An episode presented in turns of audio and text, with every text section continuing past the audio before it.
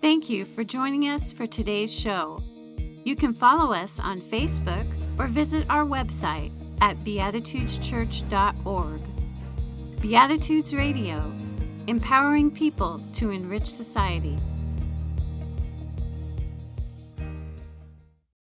Today's scripture reading is from Genesis 1, verses 26 through 28. Then God said, Let us make human beings in our image to be like us. They will reign over the fish in the sea, the birds in the sky, the livestock, all the wild animals on the earth, and the small animals that scurry along the ground. So, God created human beings in his own image. In the image of God, he created them. Male and female, he created them. Then God blessed them and said, Be fruitful and multiply.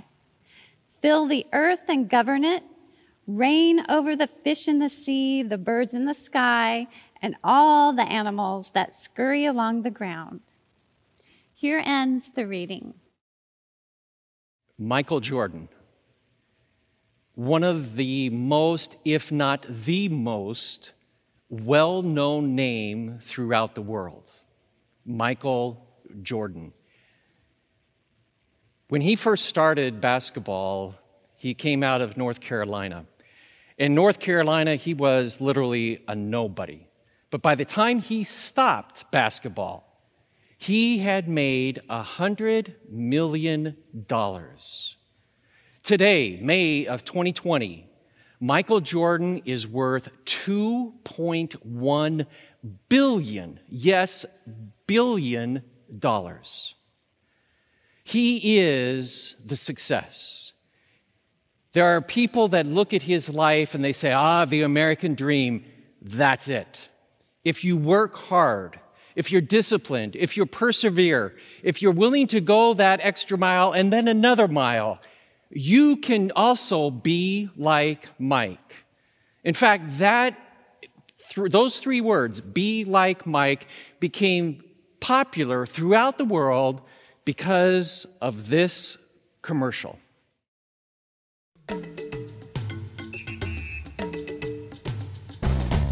Sometimes I dream that he is me. You got to see that's how I dream to be. I dream I move. I move. I dream I groove like Mike. If I could be like Mike.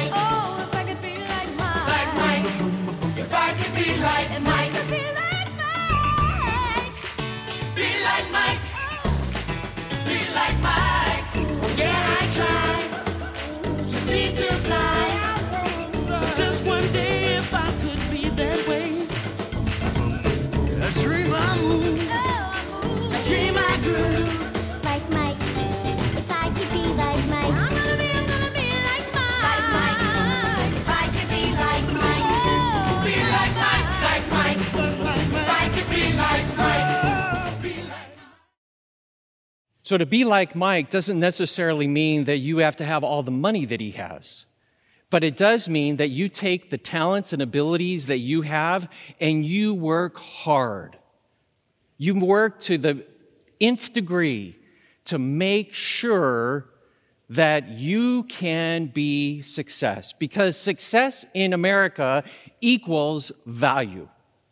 The greater your success, the greater your achievements, the more valued you are by society. In fact, we have a word for these individuals. Those individuals that make it to that higher echelon of achievement. We often call them dignitaries. People that we in society find worthy. People that we would like to emulate. We see this in so many different areas. For example, not only with athletes, but we see it with artists. We see it in the area of intelligence. We see it with musicians. Again, we value those individuals who will work hard and make and be a success. Because if we can do that, then we can be like Mike. But there's a problem here.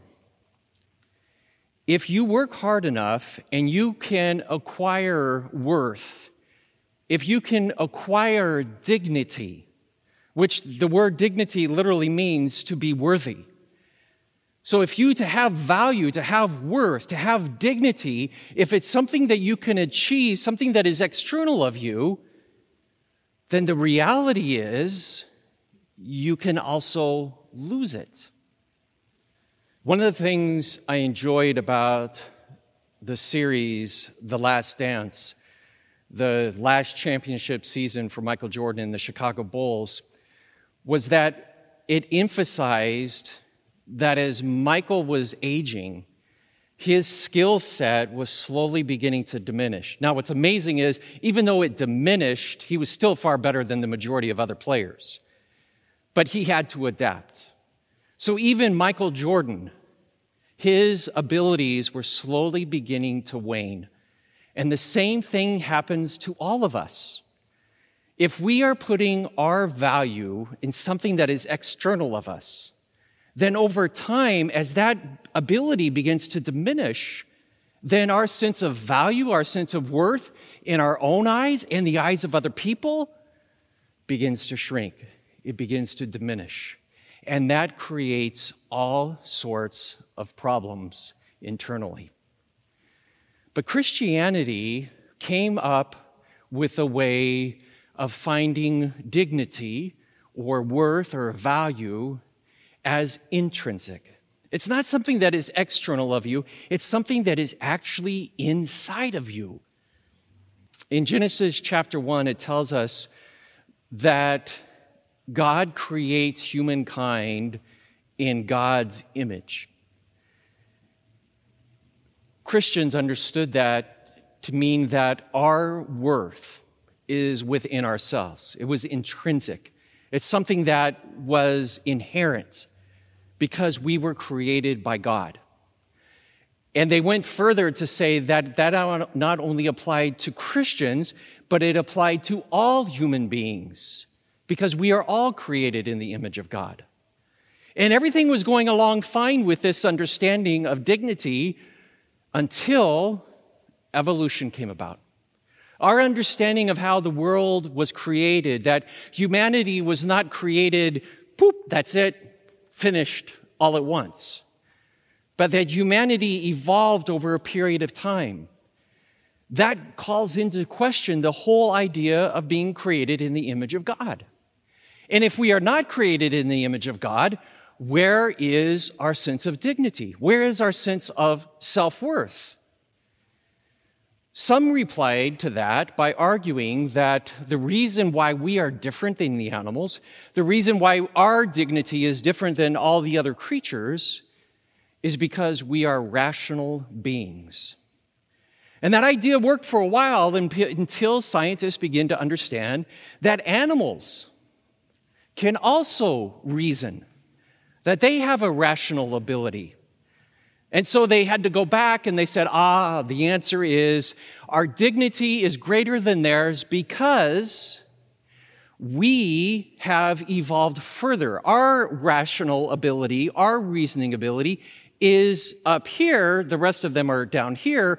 Therefore, we have more dignity. We have a sense of greater worth and greater value. I wonder if there's another way we might look at this. What would happen if we were to take this idea of being created in the image of God and not read that story literally, but hold on to the principle that underlies that wording created in the image of God?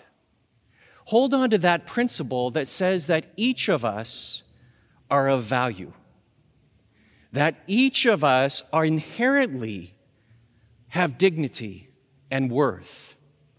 And if we could hold on to that underlying principle, and if we could take philosophy, which is studying the existence of humanity, and if we could bring that understanding without the literal story and bring that together with philosophy, I wonder if that would help us still be able to embrace the idea that dignity is something that is inside of us, not external of us. The German philosopher Immanuel Kant looked at this and he said that an object can have two sources of value. The first source of value comes from the price that we place on that object. It's us looking at that object and going, it's worth that. And it's usually the that is how that object contributes to life, how it enhances other people's lives. And so we put a value on it, we put a price on that. Immanuel Kant said that is one way that you are able to find value in an object. Then he said the second way to do that is you find the value of something because the value is inherently within that object. And because it is inherently within that object, it cannot be used as a tool. It cannot be used as a means to something else. Instead, you honored it and you valued it because it simply was. So perhaps the value of human life, what human dignity is all about, is that we are simply humans and we are alive, and we are worthy and we are valuable. Now, if you can wrap your mind around that, and it's more than just words, if you can truly believe that there is dignity within you, then you will become more sensitive to the dignity in other people. And you will be aware how in our society and throughout our world, there are continues to be violations of people's dignity. Two examples of that. One of the greatest needs within developing countries is water and sanitation. The desire to have clean water and the, des- the ability to have privacy when it comes to sanitation. But in develop, the majority of developing co- uh, countries, that isn't a reality right now. I was reading an article about that, and it was fascinating read, where something as simple as using the bathroom. In developing countries, there is no bathroom. So if a person needs to defecate, they have to go outside. That alone is a very humiliating act. But in these countries, many women are seen as being less than, and so that humility even grows stronger. That attacks the dignity of a human being because they are not able to have the fundamental facilities that are needed to continue to function as a human being. One that will you'll find perhaps a little easier to resonate is here within the, our nation. There's pockets of it. You're not going to see it everywhere, but it's poverty. Poverty is a violation of human dignity. And it doesn't matter if that poverty is absolute poverty. And by that I mean that it's the individual who literally has nothing, who has to go out and hunt through garbage cans to find food. That is a violation of that person's dignity. That person's self worth is attacked because, in order for them to survive, they have to do things that the majority of human beings would find appalling. But as a society, we watch this. And I think one of the reasons why we are able to tolerate it is because we still believe that somehow my dignity is tied up to something that is external of me. But if I understood that my dignity was really in me, then I would understand that that person who's trying to find something to eat, the dignity is in him, the same as in me.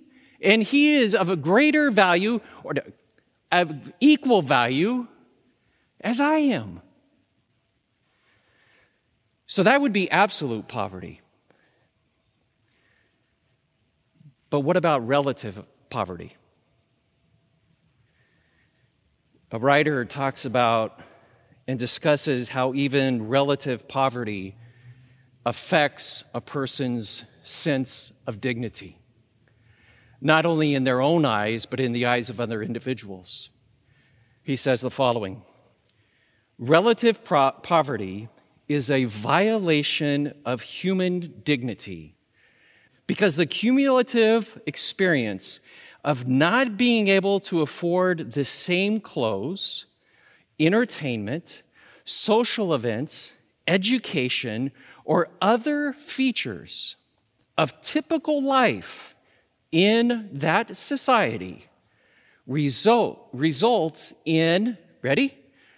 Subtle, subtle humiliation, subtle social rejection, subtle marginalization, and consequently, a diminished self respect and self worth. If you think about that, here in our country, where there literally is plenty of money at different levels of our society, there are individuals that are living in poverty. And we are allowing or we are tolerating it. Let that sink in. Does it matter to you? I guess a lot depends upon how you see dignity. Do you believe that the dignity, your self worth, is not based upon what you will or won't achieve in life, what you have or don't have? It's based upon the simple fact that you belong to the species human being. If you can hold that, then it will impact how you look at other people. And if we could grasp hold of that, first and foremost, our own lives would be so much better. We could look in the mirror and feel good about who we are as we watch over the years as our facial features begin to change because of age and gravity. And maybe we would appreciate a little bit more some of those stories of Jesus that we find in the Gospels. The stories that are told about how Jesus healed people. It doesn't matter if you believe they were literal or if they are figurative. But when you understand that those healing stories, all of them seem to have an objective in mind. And that objective is to demonstrate that Jesus was about restoring people into health, into full life, to restoring their sense of dignity, their sense of value and worth. We have that opportunity today. But it starts with you truly believing where your source of dignity comes from. And if you can find that, and you can find a sense of acceptance and value in who you are, because you simply are alive,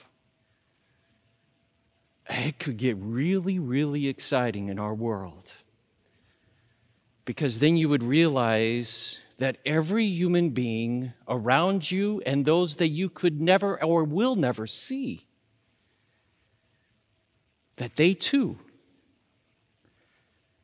are valuable. This is a way for us to make love real in a very practical way. Jesus was an incredibly wise person. Love yourself, and out of that will come love for others. Find your true source of dignity, and life can get a lot easier to move forward in. Amen. Thank you for joining us for today's show. You can help us to continue this program by making your donations at beatitudeschurch.org backslash online dash giving. Beatitudes Radio, empowering people to enrich society.